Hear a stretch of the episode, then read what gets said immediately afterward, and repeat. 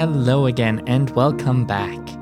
I'm your host, Stefan Dubier, and you are listening to Thoughtvolution, the podcast where the thoughts of others meet evolving minds. I hope you are well, my dear Thoughtvolutionists, as well as you are able to be. Being well can mean very different things depending on who you are and what you are struggling with right now. For some, being well means they are completely healthy no pain, no issues, nothing. For others, it might mean that their mental health is allowing them a day with fewer dark clouds than they usually feel surrounded by. Or perhaps for somebody else, it's a day without a seizure or without a new diagnosis of yet another medical condition for them to learn to live with. For my guest today, being well has its very own meaning because Susie is a life prescribed and self proclaimed illness collector. Not intentionally so, but life seems to believe that Susie can handle a lot more than she has already had to in her 48 years on this planet. Together with her partner Don and their chihuahua Carlos, the Canada born author, speaker, and musician lives in the United Kingdom. Looking over Susie's list of chronic illnesses and medical procedures makes me want to give her the biggest hug ever because I have no idea where she's pulling her strength from when every day for the bigger part of her life has been so severely impacted by pain, uncertainty, and a great deal of suffering. She almost died because of type 1 diabetes when she was only 9 years old. Instead of a carefree childhood and adolescence, medical issues kept trying to control her life. When Susie was in her early 20s, she had a brain tumor removed. Temporary blindness caused her to lose her vision, figuratively and literally. I'm not able to provide a complete and comprehensive list, but Susie will tell us all about her illness collection today. Now, some of you might think that this episode is going to be sad and perhaps depressing, but you clearly have not met Susie yet. Instead of making mere lemonade with the lemons life throws her way, she's turning them into a delightful whiskey sour. Believe me when I tell you that the next hour is going to be emotional, yes, but also really uplifting, funny, and simply wonderful because Susie is so much more than her medical chart. And instead of just giving up, she uses the energy she has left, in spite of it all, to embrace the feelings of others and advocate for self advocacy especially for those suffering from chronic illness and feeling misunderstood or often belittled by medical professionals or people around them. I cannot wait for you to meet Susie, and perhaps you will even get to hear that song that has been touching my heart so very much for the past week. Oh boy, let's welcome Susie to our crazy little Thoughtvolution community and send her the best, warmest, and most caring virtual hug we can come up with. Trigger warning this episode contains conversations about chronic illness, disease, mental health, and death. If any of these subjects are triggered to you, please prioritize your mental health and skip this episode. Hello, Susie, and thank you so very much for being my guest today.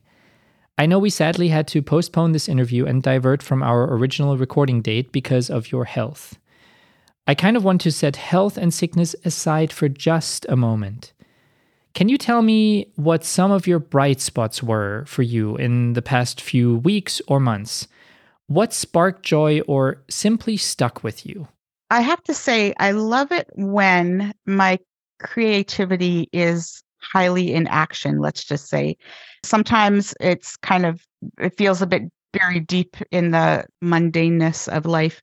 But in the last week or so, I had a song come to me that came pretty easily, and they don't always come easily, but I sat at my piano, I felt it calling me. I sat down and I had a concept, and then the lyrics seemed to just flow as well. And that is therapeutic for me. And often, as a singer songwriter, when I sit at my piano and it happens organically like that, it makes for my better songs. So that was a really beautiful thing that I enjoyed in the last couple of weeks. Still ignoring the ginormous elephant of chronic illness for just a little bit longer, I wonder what growing up was like for you. I know you are originally from Canada. Can you tell us a little bit about your childhood? Well, growing up, I lived on a farm and we had all sorts. It was a hog farm, cows, grain, chickens some of the time. And I had a horse named Misty. And other than one girl that I got to see on the weekends, we didn't go to school together. My horse was my best friend. And we spent hours in the fields together. I would just jump on her bareback and no halter or anything. We would just we would just wander together. She was just this gentle giant and uh, loved that. Of course living in canada manitoba specifically the winters can be quite harsh and the summers can be quite hot which is lovely. Of course with the heat comes the mosquitoes. So i never have been a lover of winter not terribly much into winter sports much preferred spring summer and autumn but that was kind of the the temperature climate in which my childhood grew. And my dad was very busy on the farm hours on end each day. My mom struggled with her mental health a lot so we kind of fended for ourselves as kids. I have an oldest sister then a brother and a younger sister. And we also had over the years 99 99 97 foster kids. And this my younger sister was the last of them whom we adopted. So as far as back as I can remember, a lot of them predated me, but we always had extra extra babies in the house and my older sister was very involved with the taking care of them as well. So yeah, my family was not huge, but with the extras, it was. We spent a lot of weekends at my grandparents' place on their farm, and my aunts and uncles were there often. So it was a very large family feel in that sense. And, you know, of course, blips along the way, but I just, the highlights are the family and my horse, I have to say.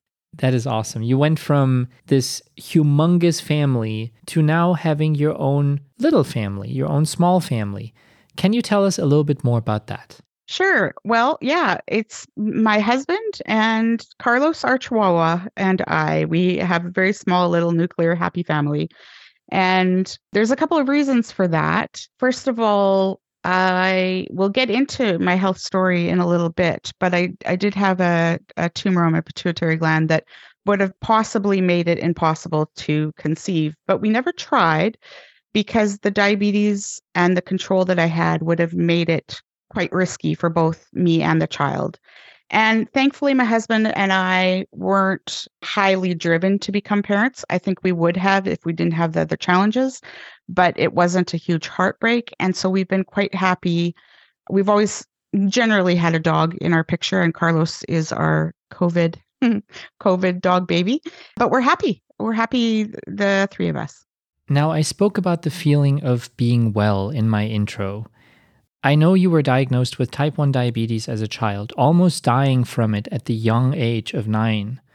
So, this may be a tough question to answer, but can you remember a time, if there ever was one at all, when you were completely healthy? You know, honestly, if I think about my childhood, I, mem- I remember clearly when I was diagnosed and beyond.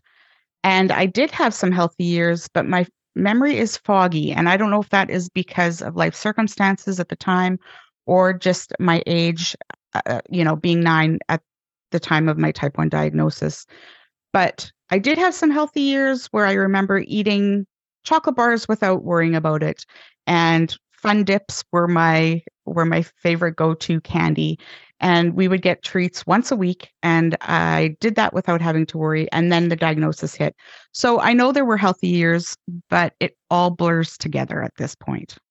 Growing up is hard enough as it is but growing up and learning that what so many people around you take for granted without even blinking an eye being healthy and just living a quote unquote normal life does not appear to be in the cards for you. That is so much harder how did that affect you at such a young age? I would have to say that in some ways it was a bit world shattering. And in some ways, it just became normal life. I think because I was nine years old when things took a turn health wise, I adapted fairly quickly, but that isn't to say that I treated my diabetes and my body kindly and that it treated me kindly. So it became a way of life, but I guess not a kind one, if that makes sense. And I feel like that was quite a few years ago. I think we're going on 40 years ago. And uh, technology has changed and education as far as diabetes has changed.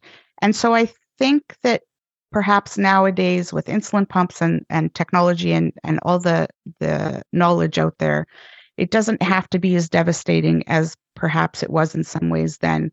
I don't think I comprehended that that disease almost took my life at that age. I I knew I was very sick, but I don't think you can comprehend at 9 what death looks like.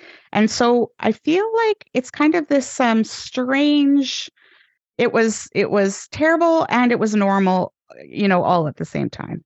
And what does being well mean to you today? Before we dig into your entire illness collection, tell me what a good day feels like for you.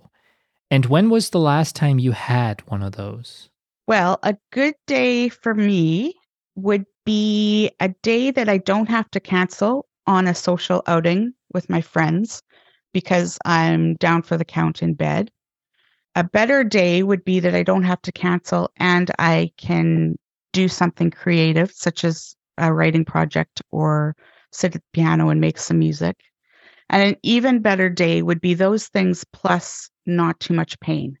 I would have to say that I'm never pain free. And you'll hear that I've got a accumulation of, of issues that feed into that.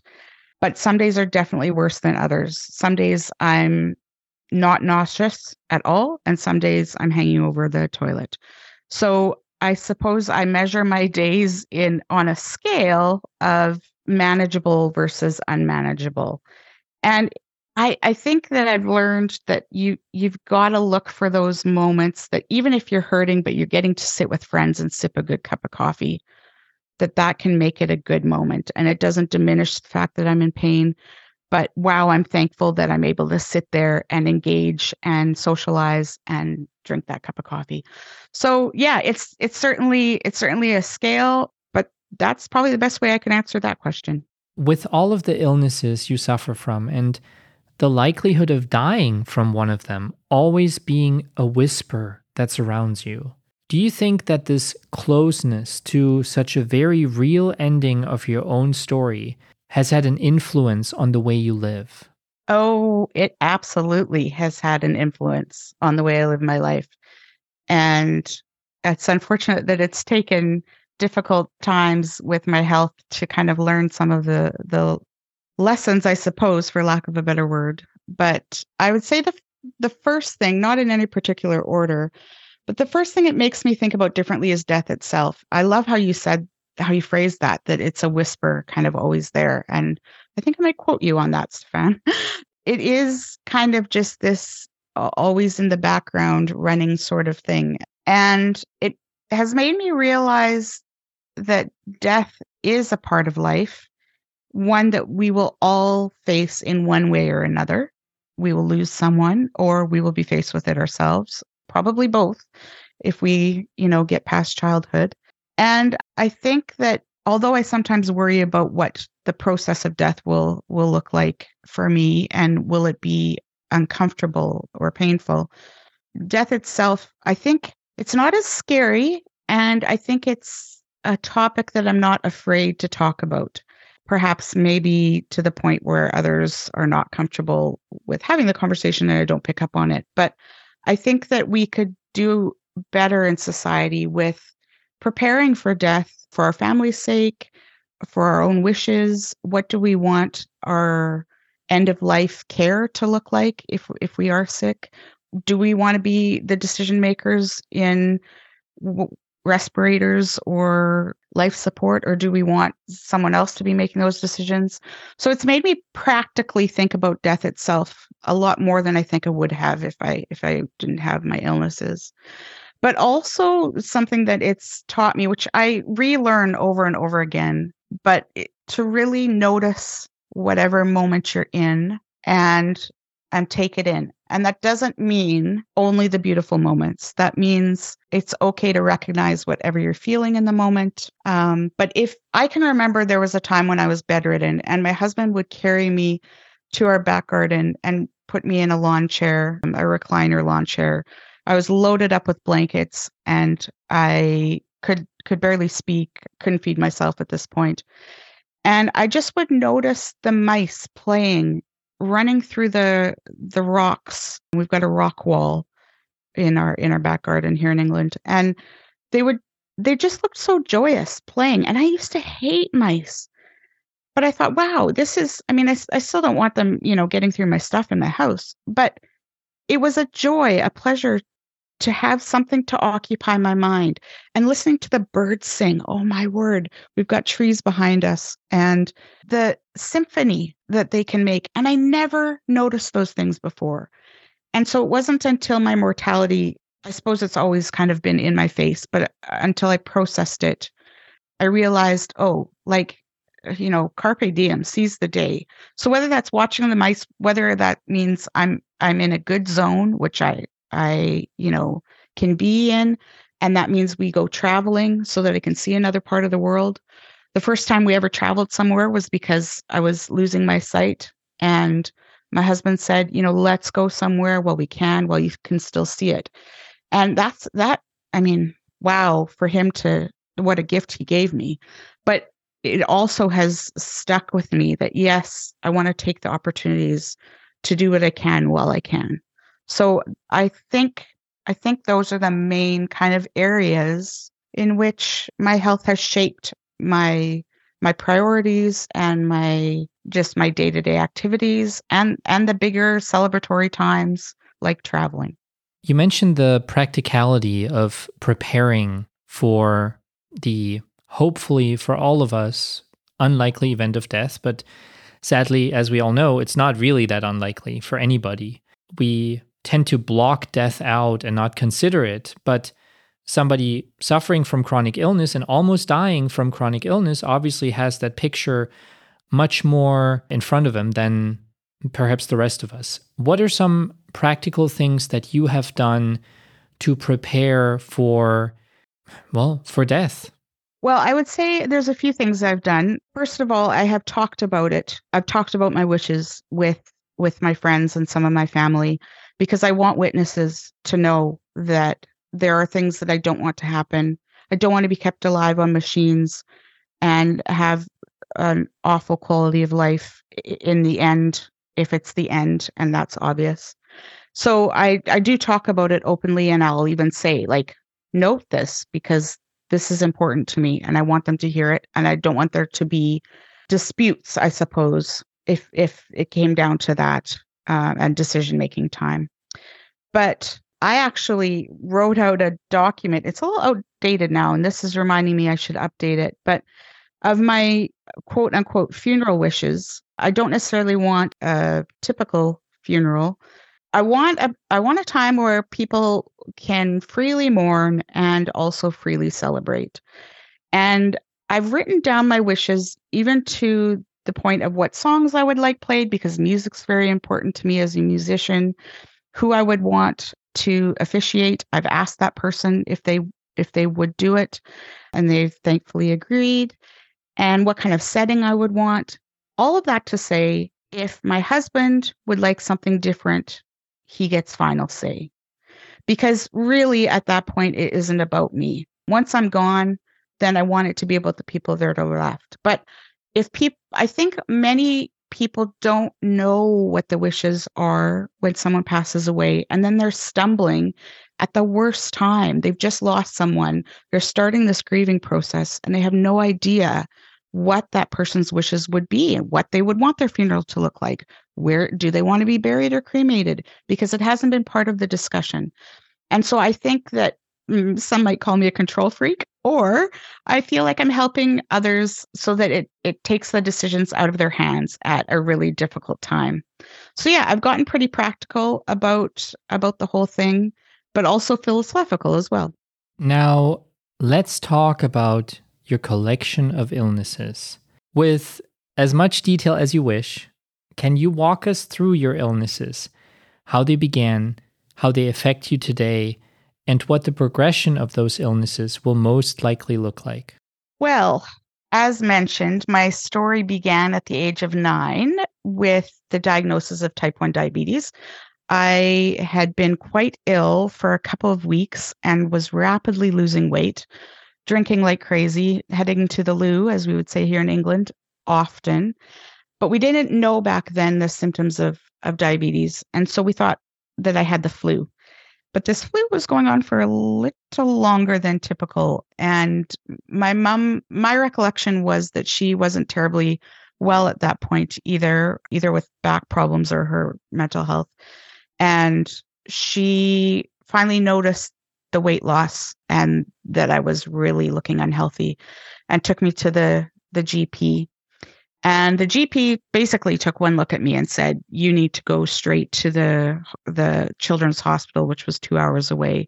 Just drive, it'll be faster than an ambulance and I'll call ahead. They'll be ready for you when you get there." And my dad was not one to speed, but I'm pretty sure he did that day and I remember him telling me he was actually wishing that a police officer had pulled him over so that he could then get an escort so that he could be driving even faster. But by the time I, well, on that drive, that two hour drive or perhaps hour and a half, I was in and out of consciousness. And they told us later that week while I was at the hospital that if I'd gone to sleep that night, I, I would have died. And I ended up in the ICU for about three or four days. And my little nine year old brain didn't totally understand I don't think. What did that mean? And, and, that I was as sick as I was. Nobody was telling me with words that I I was about to die. And I just noticed really sick kids all around me. I thought, what am I doing here? But anyways, after 2 weeks of being in the hospital, they did some some training, taught me how to in- give injections and check my blood sugar and some at this point I would say rudimentary food knowledge uh, for eating for diabetes and then sent me home. And at first, it was kind of exciting because with all my friends at school, I was the hero. I mean, I was taking needles, and I had um, I was in the hospital for two weeks, and everybody wanted to know what was happening. But that did wear off. And I set the scene with this diabetes because a lot of my challenges since then, you'll see, are connected to diabetes, but not all of them. So in my teens, I needed a kidney biopsy because they were seeing signs of early kidney disease. And my kidneys are actually doing pretty good these days, but they did that biopsy and um, they also told me a- around that time that if I didn't get better control of my diabetes, I'd be dead by the time I was 25. And that stuck with me in a way that it probably shouldn't have but I sometimes feel like I'm living on borrowed time, which is is kind of silly, but that was an impactful statement. So I had the kidney biopsy and then early in my 20s I developed a very strange symptom that was out of nowhere and I started lactating and that's normal if you've just had a baby or if you're pregnant, but I neither of those things were my case. I remember waking up on my honeymoon day after a wedding and my shirt just soaking wet. And I apologize if that's too much information for some of you, but eh, this is the realities of illness. So, anyway, that clued us in that there was a problem. And I saw my endocrinologist, which sent me down the route of finding out that I had a tumor on my pituitary gland. Which sits right at the front of your brain. And it was large enough that they said they needed to remove it. So brain surgery ensued. And I mean, I know we don't have the power to control avoidance of brain surgery, but if you can, I recommend it. It wasn't a great time. I also recommend if you're looking for a job, don't phone the manager who's just had brain surgery while they're at home recovering and ask them for one. That's not a good plan. I'll just let you figure that one out, but they didn't get the job. We'll just say that. So there's always the threat of that tumor growing back. So, still to this day, I have regular blood tests to check for hormone imbalances and have had the need for MRIs, I think, three or four times because my blood work has come back abnormal and there was uh, the possibility that it was back. So far, so good. So that's one of those whispers that kind of is just always there in the background, knowing that that could happen. They didn't tell me until I'd had the surgery that it could grow back. So that was a bit of a shock, but nonetheless, the truth. So then, somewhere in my 20s, but I'm terrible with time frames, I developed a mass in my liver. And so I had a few scans about that one over a few years that we had to watch it. But somehow miraculously, that is gone now, which doesn't make sense because apparently that type of mass doesn't disappear. But hey, I'll take it. I don't need that. But at the same time, I was also threatened with MS, which has happened on multiple occasions because I've got neuropathy from the diabetes, which is both peripheral and autonomic. So peripheral neuropathy is where when your you know your hands or feet your extremities are affected by nerve damage. So that can mean pain tingling numbness all those sorts of things. But i also have autonomic neuropathy which means that the nerves that control your organs that are supposed to work on their own are affected.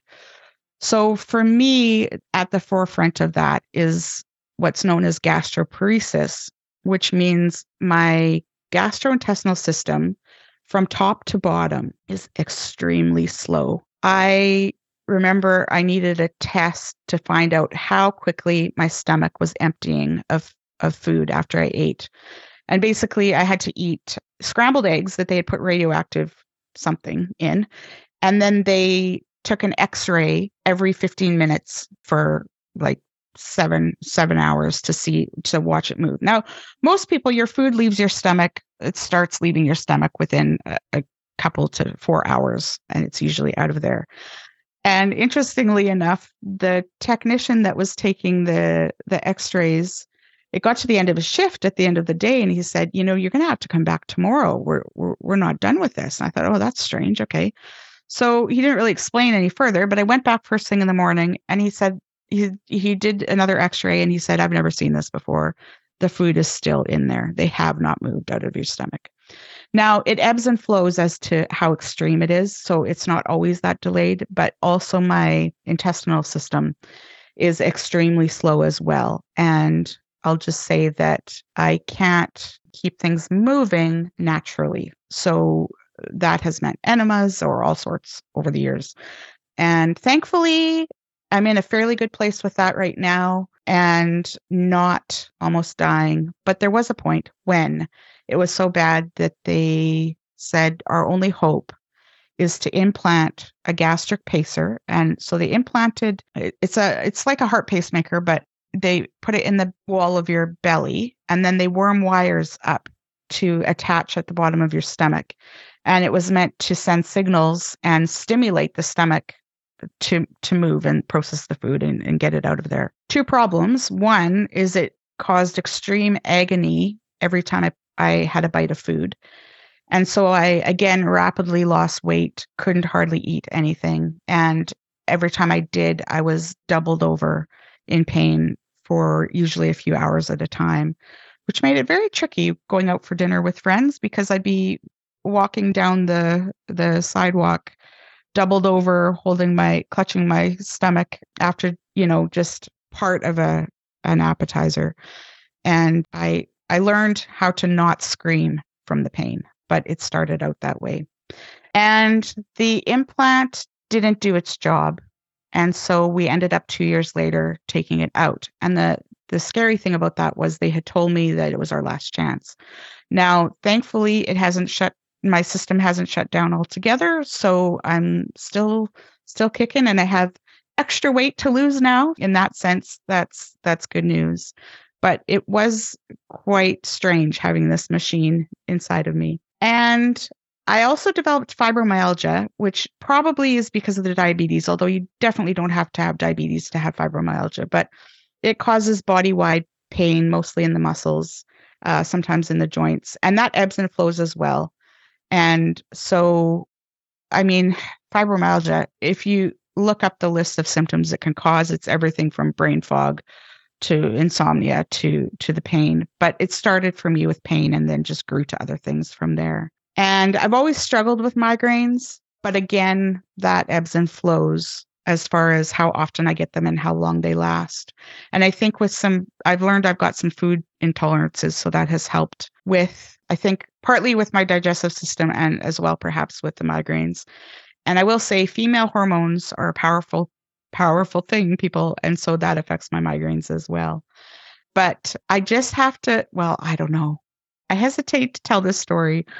I think some of you will find it fascinating and some of you might just switch off. So I won't get too graphic. But another test that I had whilst trying to figure out the the implant or not and whether we should take it out and what we were going to do. It's called a defecating proctogram and I'll let you look that up if you want to know what the details of that are. But basically, I'm going to tell you that I was in a room with about five people with a portable toilet in the middle of the room, and they filled me with barium and then cheered me on as I defecated in front of them all while they took x-rays. So I I again I apologize if that's a little uncomfortable to hear, but I think it's important that we normalize this because I wasn't the only one sitting in that waiting room there were other people that were about to have that same test. And this is what goes on behind the scenes that you don't usually hear about. And I just think that we shouldn't be embarrassed by the, I mean, we, it's embarrassing. I mean, that, that I thought in that moment while I was in the middle of that room, I was like, it doesn't get any lower than this. But I think in general, as society, we need to normalize some things, you know, for the sake of, of our mental health and our well being but I'll move on from that. So that's the highlights of my medical history. Oh, no, I forgot a big one. ME. It's myalgic encephalomyelitis.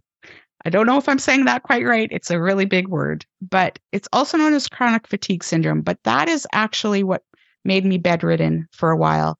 And I've had it for years to different degrees, but even to this day, if I get fatigued or eat the wrong thing, my legs will stop working. Sometimes my arms. It basically just depletes your muscles of any energy. And that can rule my life. Some days I am at the mall shopping, and some days I'm using my blue badge to park at the nearest spot next to a door because I'm not sure I'm going to make it back to my car. So, in general, I'm doing pretty good with that right now. When I think of myself at my worst, my husband had to feed me. I wasn't strong enough to press the buttons on my insulin pump.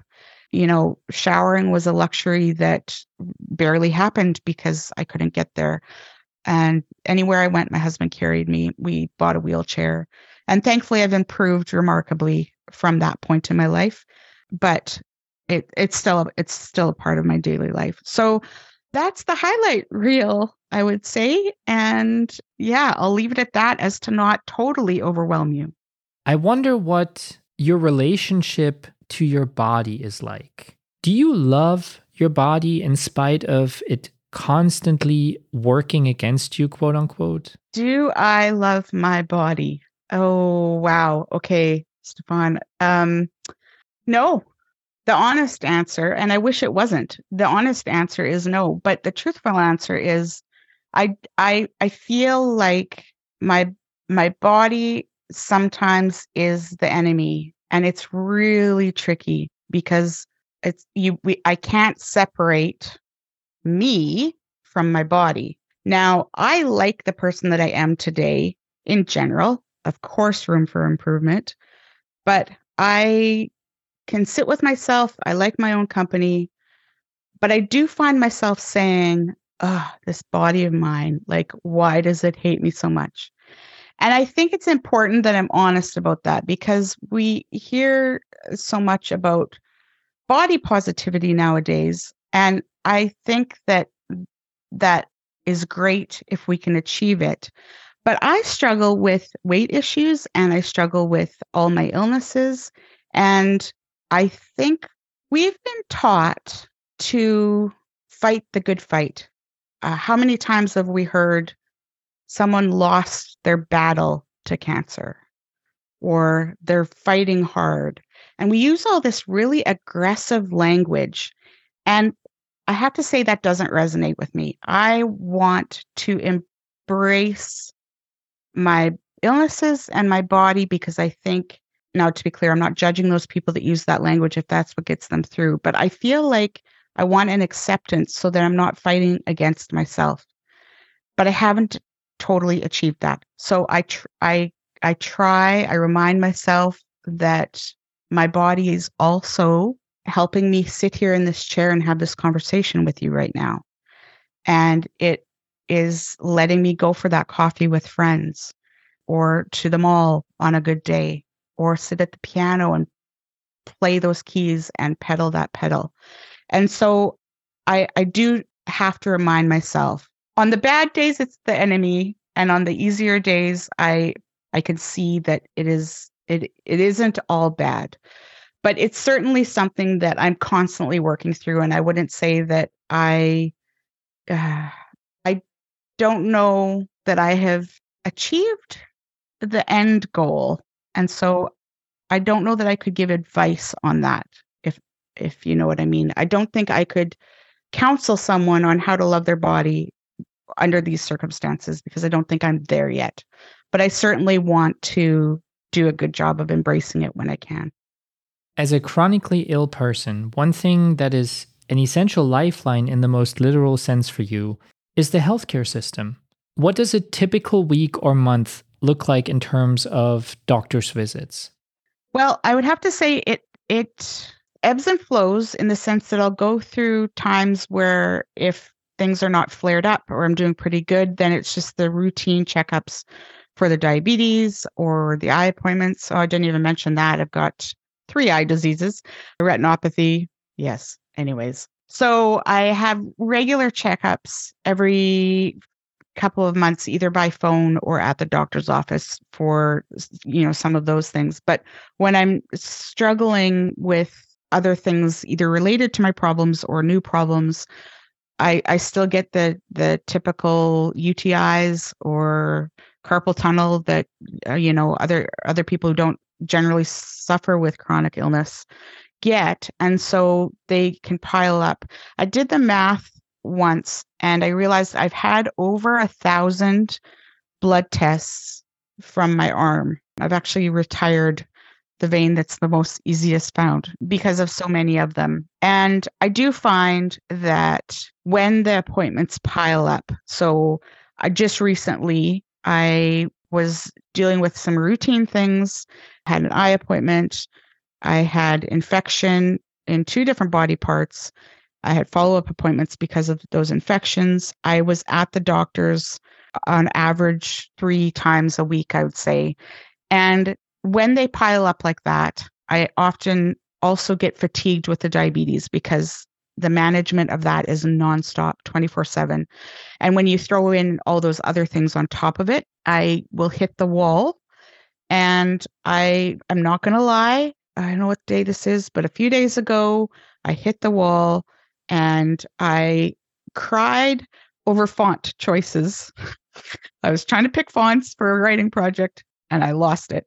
And it had nothing to do with the fonts, but everything to do with the fact that my appointments had piled up. I was exhausted from trying to deal with it all. And so, yeah, it's sometimes a lot and sometimes manageable, but it's constant, whether it's stretched out or intense. I can't believe that we talked about your collection of illnesses and some of them really slipped through the cracks. So, can you tell us about the issues that you've had with your eyes and what you had to do to address those? I know there was even temporary blindness. Can you talk about that for a little bit? You can't believe that slipped through the cracks. Oh my goodness, that's that was a, a, a huge one for me the first eye problem that I had was from the diabetes directly. It's called diabetic retinopathy. And I went in for my yearly routine eye check at the ophthalmologist, which they put in place in Canada, at least for people with type 1 diabetes. And up until that point, he had always said it looks normal for someone who's had diabetes this long. And I always heard it looks normal. Well, this time that is not what he said. He said, Suzanne, you have stage four retinopathy. And in case you're like me and can't always remember which stage is worse, that's the one. And he said, We need to immediately start doing laser surgery, not to be confused with sight correction laser surgery, but they burn the retinas with, with the hopes of stopping useless and harmful blood vessels that are growing. They burn them so that they won't keep growing and causing problems. But he said you still might have bleeds in the eye, which don't worry, the outside world doesn't see them.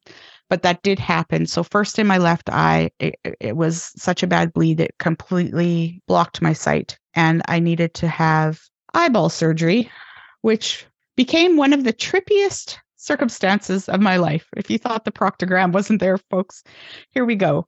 What he had to do was first of all, you can't be put under when you have eyeball surgery because in REM sleep, your eyes move. So they need you awake. So they just freeze it locally. So he froze my eye and then he stuck a Hoover into it to suck up all the blood. Now, I didn't feel any pain, but I did see the vacuum cleaner. And let me tell you, if there is a twilight zone, I was in it. Then fast forward a couple of months, and the same thing happened with my right eye. So I had to have another surgery. And this time I did not see the vacuum cleaner, but I did feel it.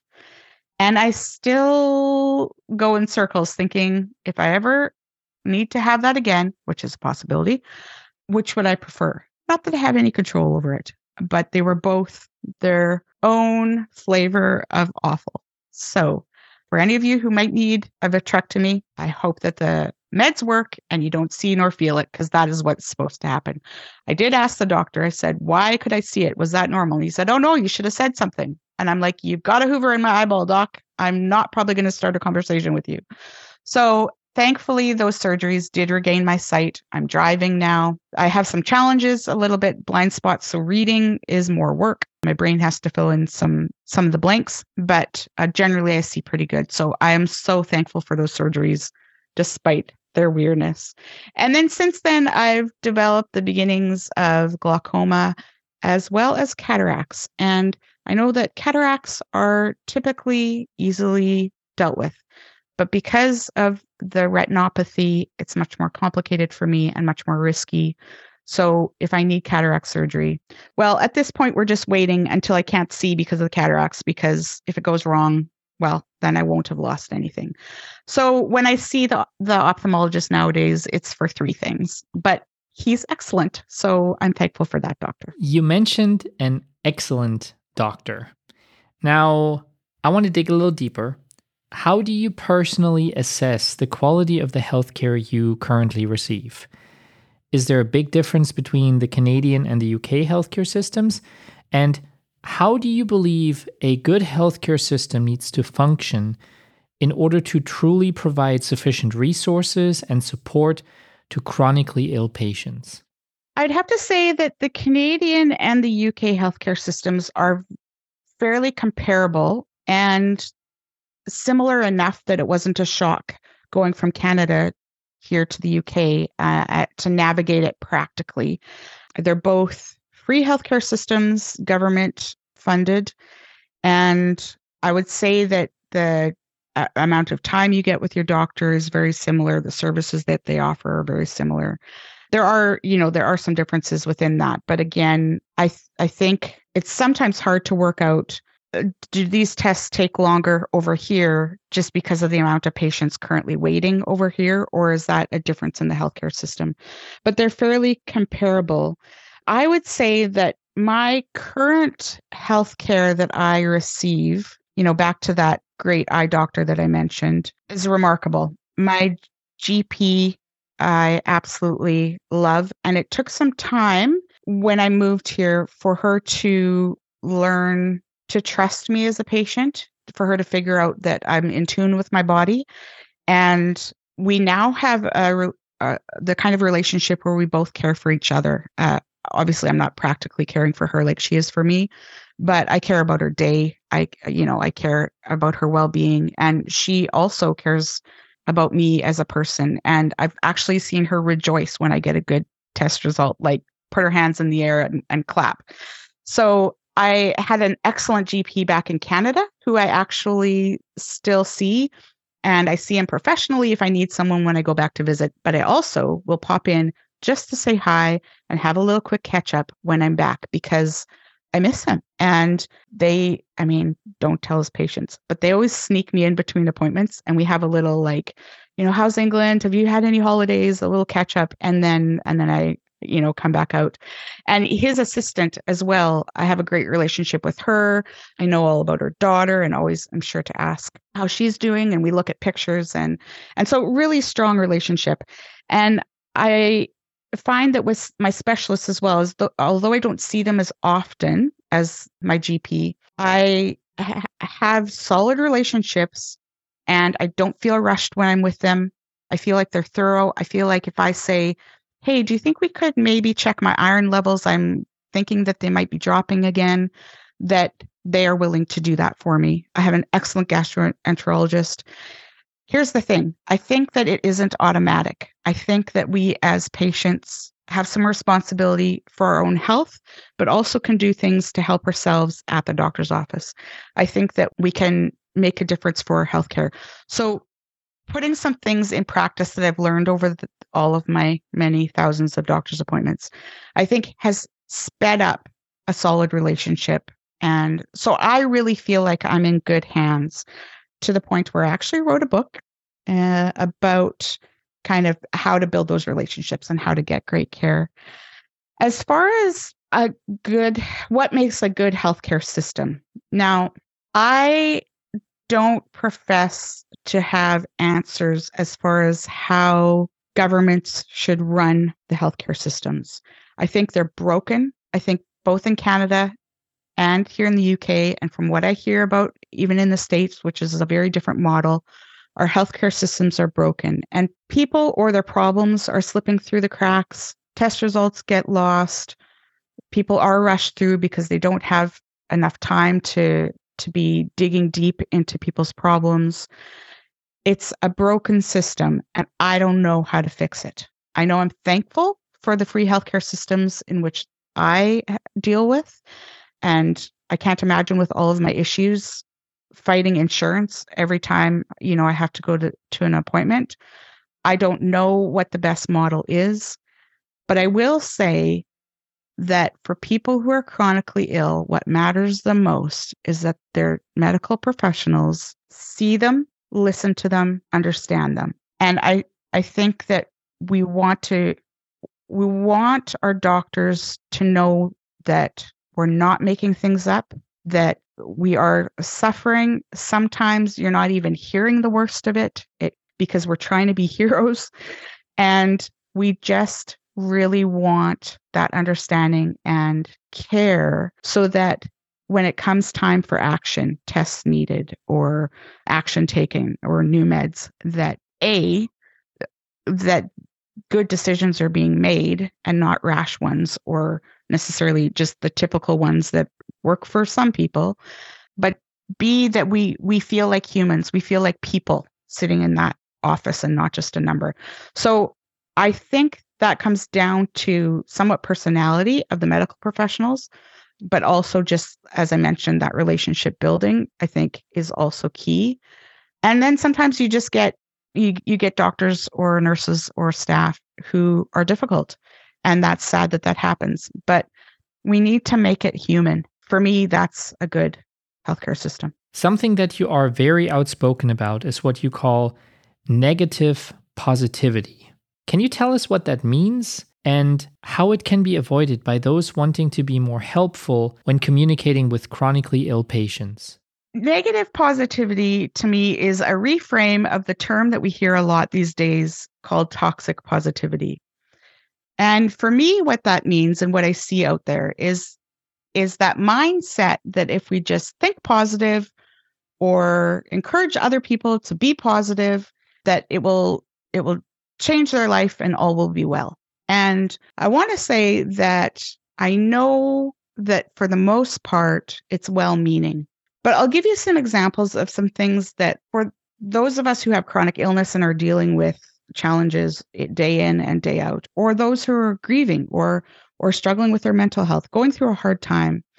phrases like everything happens for a reason, or well, it could be worse, right? Or look on the bright side, or maybe, well, look for the lesson in it. You're, you'll probably learn something from it.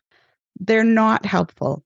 I again, even if they're well meaning, what it speaks to us as the receiver is that it feels like we aren't allowed to feel our feelings, to get into what we're going through. It feels like a, a dismissive statement.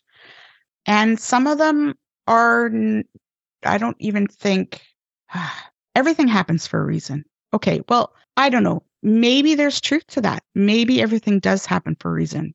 But I don't think we're always going to find out what that reason is, if there is one. And so it it doesn't help when we hear that as a as a quote unquote supportive statement. And I think that there's ways that we can encourage each other without giving that cliched statement.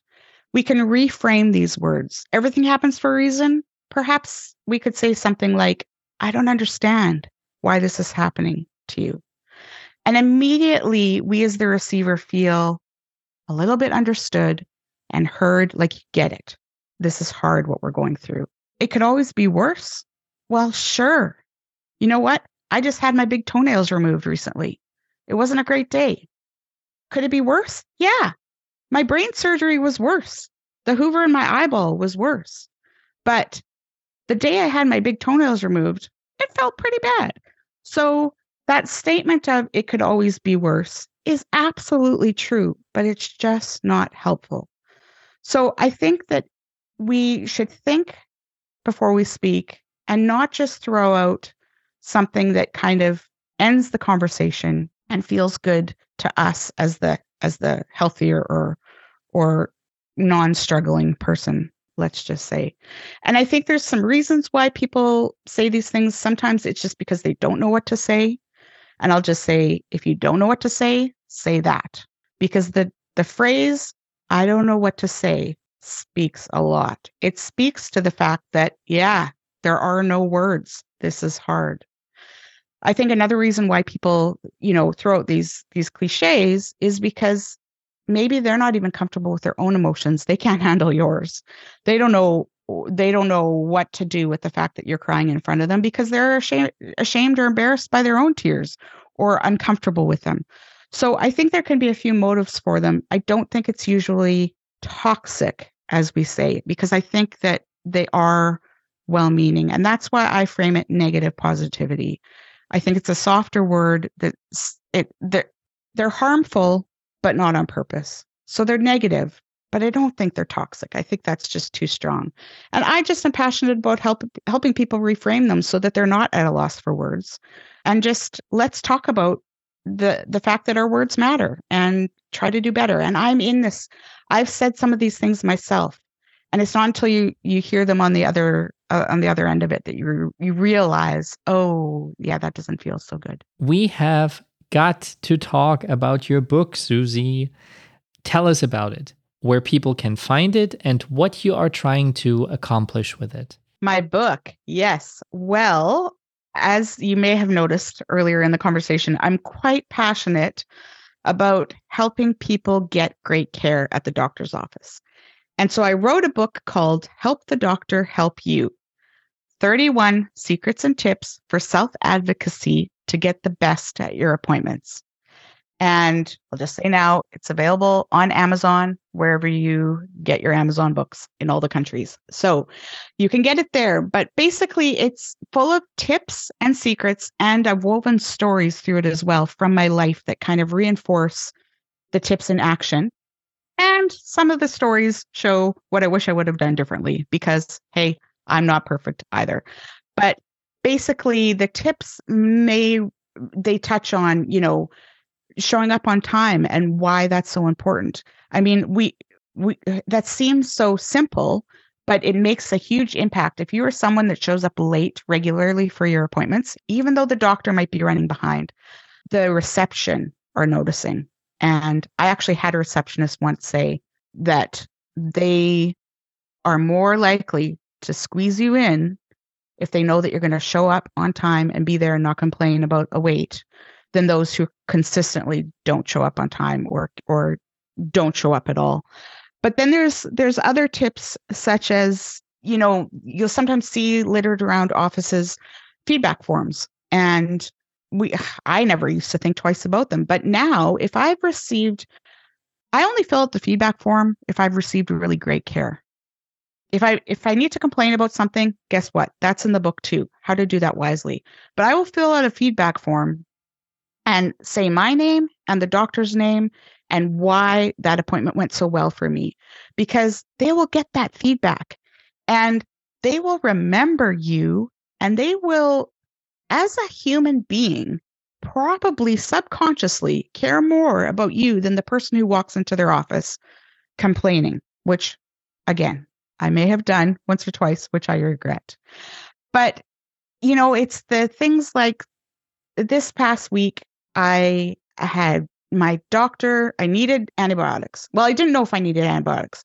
We did a sample and the results were not going to be back for a week. But she said, I'm going to give you the antibiotics anyway. If it gets worse, start taking them. Otherwise, we'll wait till the results are back. Well, guess what? The next day, I got terribly ill and needed those antibiotics. We saved me an appointment. We saved her an appointment because I already had them. She pre prescribed them. And that is because we have a great relationship.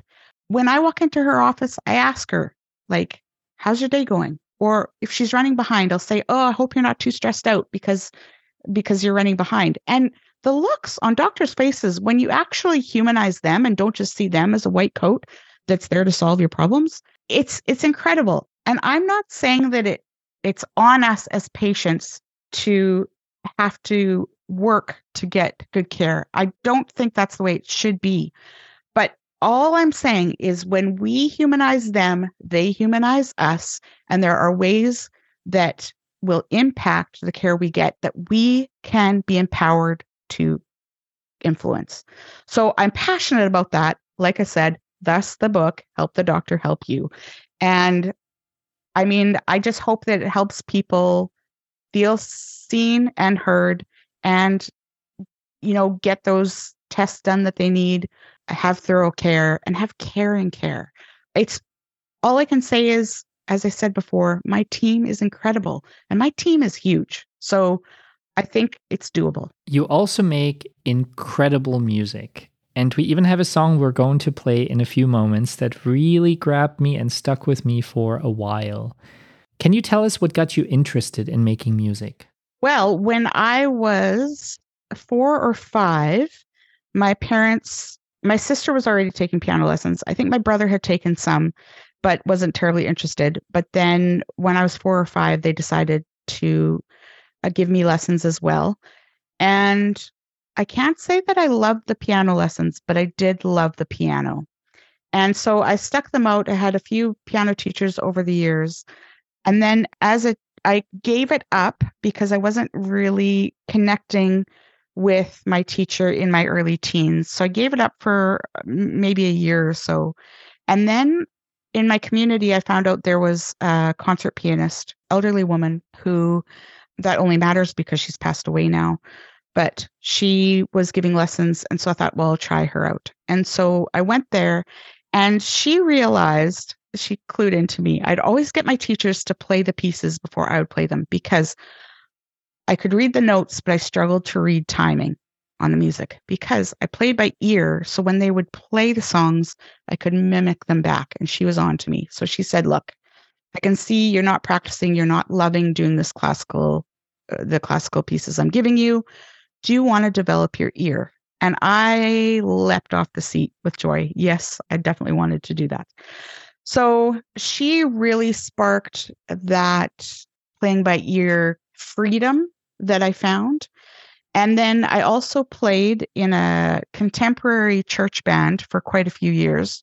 Beside, I started out at the keyboards beside a really accomplished pianist. And then eventually I became the lead kind of of the band for many years. And so that gave me a lot of good kind of live playing experience. And we had drums and guitars and the whole kind of the whole thing. And then when my eyes went bad, when I got the retinopathy and found out that I could go blind, it hit me. I play by ear. I don't need my sight to play the piano. And because it was a really dark time, I, pardon the pun, I started writing music at that point, started composing and writing. And I've been in the background writing and composing years uh, music for years, but only in the last few actually have been releasing it out to the world. But that's really when it became a lifeline for me and really has been ever since, whether it be, you know, a dark time because of the eyes or other health issues or or grief or other stress, the the piano is it is a place. It's not just an object. It is a place that I can be. And yeah, that's that's where my passion came from. So thanks, mom and dad. Now, the song I would like to play is called It's Lonely Here. And just a fair warning, thoughtvolutionists, goosebumps are guaranteed. Can you tell us more about the song and what it means to you? Wow, yeah. Um, it's Lonely Here. That is an important one to me. So I need to give you a little bit of backstory for you to understand where it came from. My, at the time, two and a half year old nephew, our nephew, my husband is mine, developed brain cancer and needed a very complicated emergency surgery. And he was not meant to live. And thankfully, he is still alive and he is eight years old. And so that is awesome. But that is the closest cancer story in my life. And I found myself needing an iron infusion. And you're thinking, what does this have to do with your two year old nephew with cancer? Here's the thing they give iron infusions. It's they, you need a specialized nurse. So they actually send you to the chemo ward to get an iron infusion. And so I remember being sent to the hospital and opening the doors, the double doors into the chemo area. And the first thing I saw was the wig shop. And then I saw a waiting room full of people that I'm sure were not all there for iron infusions. And beyond that, patients littered around this huge room with half walls. And sometimes there would be a nurse sitting with with one of them, but they were all you know, hooked up to, to something. And I sat in that chair and I felt like an absolute fraud. I don't have cancer. Who am I to walk in here and literally get liquid energy while these people are being poisoned? And it flashed me back to my little nephew. But I had to work through the fact that I also have a loaded medical history and cancer isn't a part of it. But it certainly hasn't been easy. And I don't find room for comparisons because I think what's hard for a person is hard for a person. And it doesn't matter what another person's heart is. There's no reason to compare. And I had to work through that, that, you know, I am I a fraud for sitting here getting an iron infusion when actually I am not a stranger to illness and I could empathize in a way that if it had only been about iron that I probably couldn't have been able to. And uh, wow, one of the most impactful moments in my medical history as well as my life, I think, walking out of that hospital after witnessing and being surrounded by all these these people who were just trying to hang on to life. And I came home and a couple of days later my piano called to me and I know that sounds perhaps silly, but there is an unspoken beckoning that I sometimes feel. And I just know when I feel that beckoning, I had better sit myself down at that piano. And It's Lonely Here was born. That is where that song came from. I feel it on a personal level because I too have felt very lonely in the illness at times, even while supported, surrounded by a support system. Uh, I have an incredible support system, but the loneliness of being inside yourself and no one else there with you is can be immense. And just empathizing with those folks sitting in that room, you know, receiving their hopefully life-giving poison. I don't know how else to put that. So that's how the song was born and that's why it's so important to me and I hope that I never forget that moment in time because wow, yeah, I, I think I've gained some empathy because of it. If you are curious about Susie's music, head over to YouTube. After listening to this episode, of course, Susie has two channels with her music. One of them is called Susie Bird, two words, S U S I E and B I R D. The other one is called Suschwa, that is S U S C H W A. Check them out and give Susie's music a listen. And now, without further ado, and with some pure Joni Mitchell vibes, here is It's Lonely Here by Susie Bird. And all I can say is, wow. Enjoy.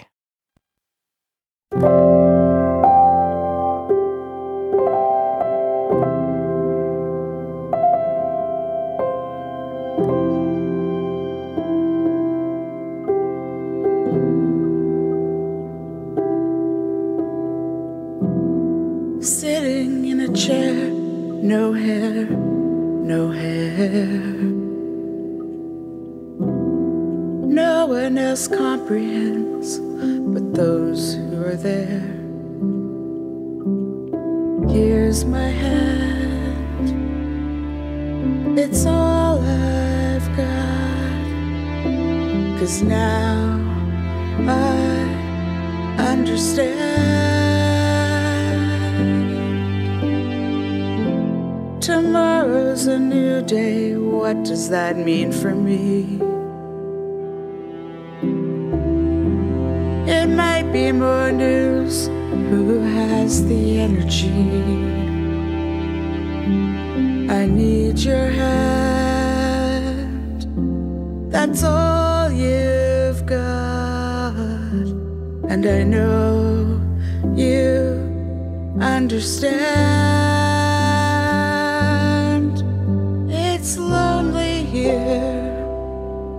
Surrounded by sickness peers,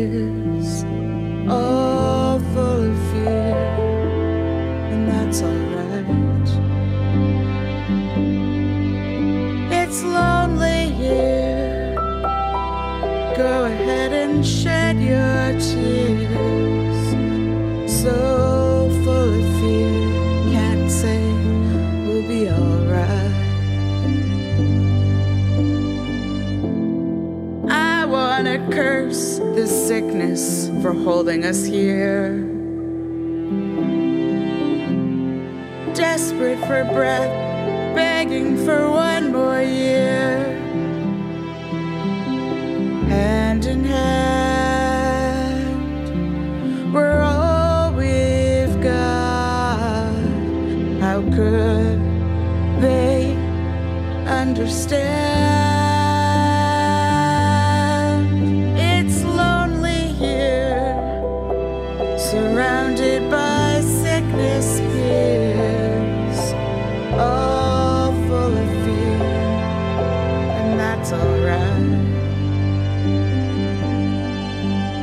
It's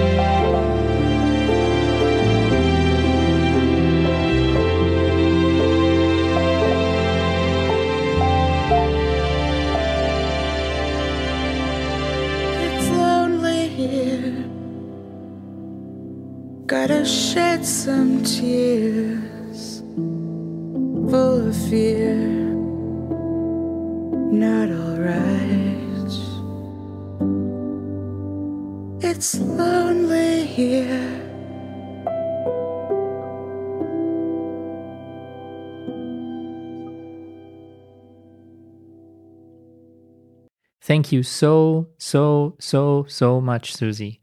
For anyone interested in learning more about you, your journey, your book, your music, the whole bundle of chronically ill but thriving, how can you be reached? Well, there's a few places you can find me. As far as social media goes, I'm most active on Instagram and I have two accounts. One is my medical miss stress account, and that's at medical miss, M I S S underscore stress, because it's all about trying to ditch the stress and get rid of it. That's where you'll hear about my chronic life story, about, you know, the books that I'm putting out, and you'll find support there, the negative positivity. I also have an Instagram account, susie.suschwa, S U S C H W A, and that's where you'll hear more about my music. But if you go to either of my links at those places, you'll you'll be able to find the other account. I'm also on TikTok at Susie S U S I E underscore Schwartz. You'll see it in the show notes. And my website is lesshealthstress.com. And if you are someone who struggles with chronic illness and you want to join a group of other like minded people that are just trying to get through the day and support each other. I do have a Facebook group that's open to the public called No One Wants Illness. And also, I put out a weekly, a short weekly support letter to your inbox if you'd like that called Convos with Carlos, because he's my little chihuahua and he hears everything, but I save the best for you. So it's called Convos with Carlos, one care, one quote, one question. And you can find that at my website or on my Linktree on my Instagram bios. And if I get bombarded with questions and requests for you to come back, would you come back to speak to me again? It would be an absolute honor to come back and talk with you. I've quite enjoyed myself. Thank you for having me. Thoughtvolutionists, I want to send an extra big hug to all of you out there who are not well today. I'm sorry you're going through something rough. And although I cannot change your circumstances, your health, your situation, I hope that this hour with me and Susie helped you feel a bit more seen, understood, and valued. I cannot predict the future, but I hope that tomorrow is a little better for you than today. And for all of you out there trying to truly be supportive of somebody living with chronic illness, experiencing grief, or facing something really difficult, please remember what Susie said about negative positivity. Our language matters, and it's something I'm still trying to learn more about. As a rule of thumb, though, speak from your heart. Let the person know you are there for them, and that even though you may not comprehend what they are going through, that there is somebody who will sit with them even in the most silent of times, who will carry them when they are unable to walk, just like Susie's husband did, and who will listen to them when they are ready to talk. Friends, to learn more about Susie, her book, her music, and everything else she's sharing with the world, please go to lesshealthstress.com. That is lesshealthstress.com. And also check the episode guide for Susie's Linktree with all the links. If you would like to continue the conversation, ask your own questions, or even become a guest yourself, please go to thoughtvolutionpodcast.com. That is thoughtvolutionpodcast.com, where you can find contact options, our intake form for all new guests, as well as, and I have to say it because people are missing out, our merch store. If you have not at least given it a look, please check it out. I'm not promising too much when I say that our merch is fire. It is vibrant, it's meaningful, stylish, and it helps out your favorite podcast. So check it out. Again, thoughtvolutionpodcast.com. Last but not least, make sure to subscribe to, then rate, review, and share this podcast on all the platforms. We are on Facebook, Instagram, YouTube, TikTok, and of course on your favorite podcast app, whether that is Apple, Amazon, Spotify, Google, or wherever you listen to podcasts. Also, I would still love, love, love to receive your letters to yourselves. If you have not emailed me what is hopefully a love letter to whoever you are, please do so. The email address is info at thoughtvolutionpodcast.com. That is info at thoughtvolutionpodcast.com. I cannot wait to hear from you. All right, the time has come to wish you a great rest of your day wherever you might be in the world, in your health journey, or in your life. I love you, lotsies. And I hope we get to inspire each other again next week. Don't forget, Tuesday is Thoughtvolution Day. So set that reminder, and as always, be kind to each other.